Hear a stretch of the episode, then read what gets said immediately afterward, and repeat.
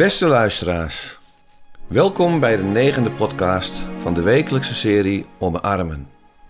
Met deze week, hoe kan het ook anders op zestien februari, het thema de liefde.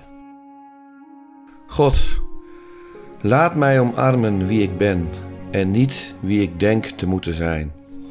Laat mij omarmen de gebeurtenissen in mijn leven die mij de diepte insturen en mij kwetsbaar sterker kunnen maken. Laat mij omarmen de ander die het minder heeft dan ik, zodat ik geen hoger hek bouw, maar een langere tafel. Laat mij omarmen de gedachte en de daad dat delen rijker maakt. Laat mij in dit alles omarmen, uw onvoorwaardelijke liefde, van waaruit ik de ander mag zien. Vooral de ander mag zien achter dat wat ik zie. Elkaar mogen zien, in de geest van verdraagzaamheid, van waaruit ik de ander mag zien bij intens verdriet, bij zorgen. Laat mij omarmen het gebed, niet alleen met woorden, maar de constante verbinding tussen u en mij. Laat mij omarmen de ander vanuit de liefde, niet om te vertellen wie of wat hij of zij zou moeten zijn, maar omarmen hoe de ander werkelijk is.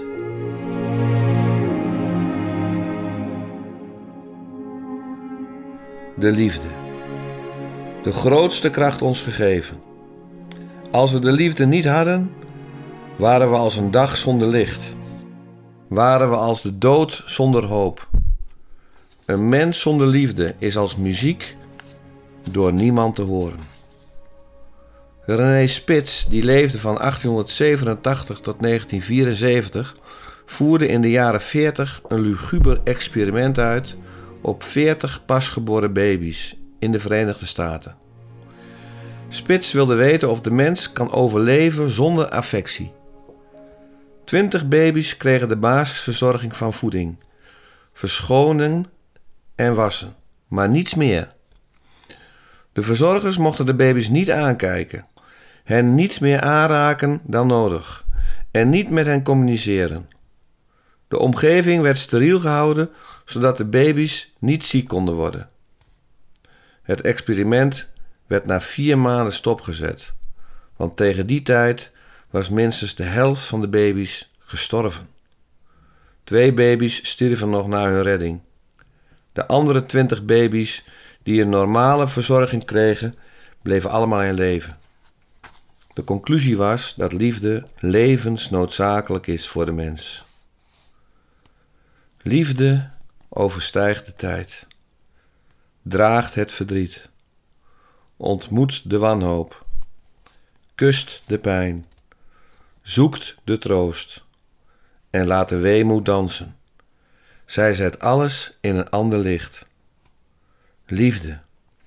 Wat wordt daar veel over gezongen, gepraat, geacteerd en geschreven? Schitterend. De rillingen lopen over je rug. Maar er is ook veel leegte, onechtheid en schijnheiligheid, waar Jezus in zijn dagen keihard mee afrekende. Waar mensen over de liefde praten in plaats van vanuit de liefde. Ik noem het ook wel eens religieuze poppenkast, waarbij je het gevoel krijgt van: jij hebt de liefde uit je hoofd geleerd, je gevoel gerationaliseerd, jij hebt je hart aangepast aan de leer en elke keer dat ik je ontmoet, praat je me vol overtuiging, maar voelt het zo leeg. Laten we teruggaan naar de liefde, naar de essentie van het bestaan. Ik geloof van ganse harte dat God is liefde. En liefde is God. Liefde betekent dat je van iemands wezen houdt. Niet alleen van iemands persoonlijkheid, zijn uiterlijk of van wat iemand voor je doet. Het beeld van de parel komt bij me op. Kostbare parel ben je, diep begraven in mijn hart, stralend door mijn hele bestaan, onuitputtelijke energie voor mijn ziel. Als ik naar je kijk, danst mijn hart in de hemel. Staan mijn voeten in een zee van geluk. Zien mijn ogen een oase in de woestijn. Voel ik mij de koning en nog rijker. Lieve parel, ga je eigen unieke weg. Met mijn trots als bondgenoot. Met mijn onvoorwaardelijke acceptatie als bondgenoot. Met mijn liefde als proviant. Jij maakt de wereld zoveel mooier. Ware liefde probeert nooit iemand te vertellen wie of wat hij of zij zou moeten zijn. Dat geldt ook voor de eigen liefde. Je afstemmen op wie de ander werkelijk is. In tegenstelling tot hoe jij graag zou willen dat hij of zij was. Dat is heel uitdagend. Dan komen we namelijk onze eigen obstakels tegen. Onze hoop, angst, behoefte, verlangen om onszelf en alles onder controle te houden.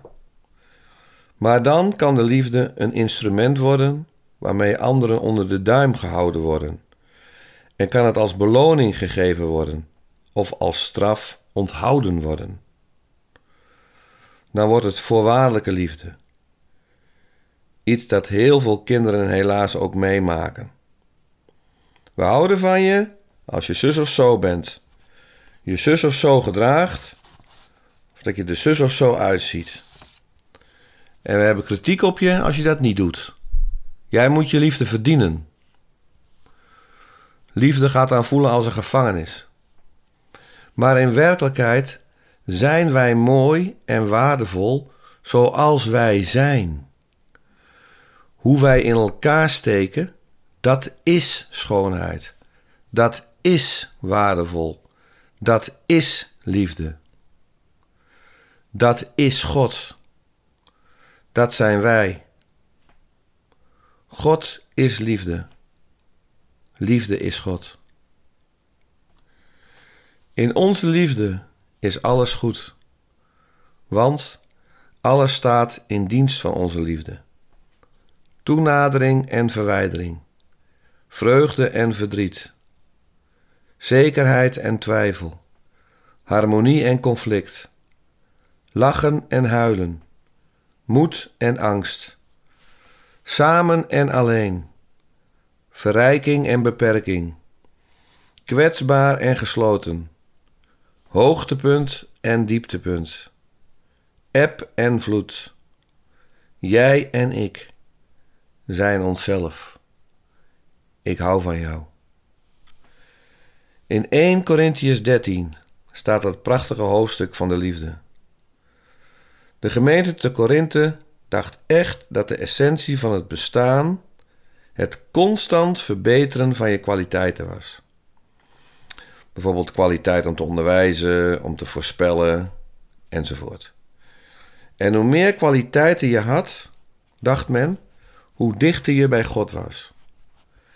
En hoe meer je in extase raakte over je kwaliteit, hoe meer God je opmerkte. Maar vervolgens staat er in Eerste Korintiërs dertien dat dat de essentie helemaal niet is. Maar dat dat geloof, hoop en liefde is en dat de meeste van deze drie de liefde is. De liefde. En ergens anders staat in de Bijbel: heb je naaste lief als jezelf. Dat betekent dus ook: heb jezelf lief. Dat valt niet altijd mee. Maar het is best wel mooi om af en toe voor de spiegel te gaan staan en te zeggen tegen jezelf: hé hey, jij, ik ben blij dat je er bent. In de baarmoeder was jij al een tien en dat ben je nu nog. De ander liefhebben is de ander ruimte geven, zodat hij in de zon kan gaan staan en niet in de schaduw hoeft te blijven. De liefde, de liefde, dichtbij wie ik lief heb, wat ik voel, waar ik ben, wie ik wil zijn, dichtbij.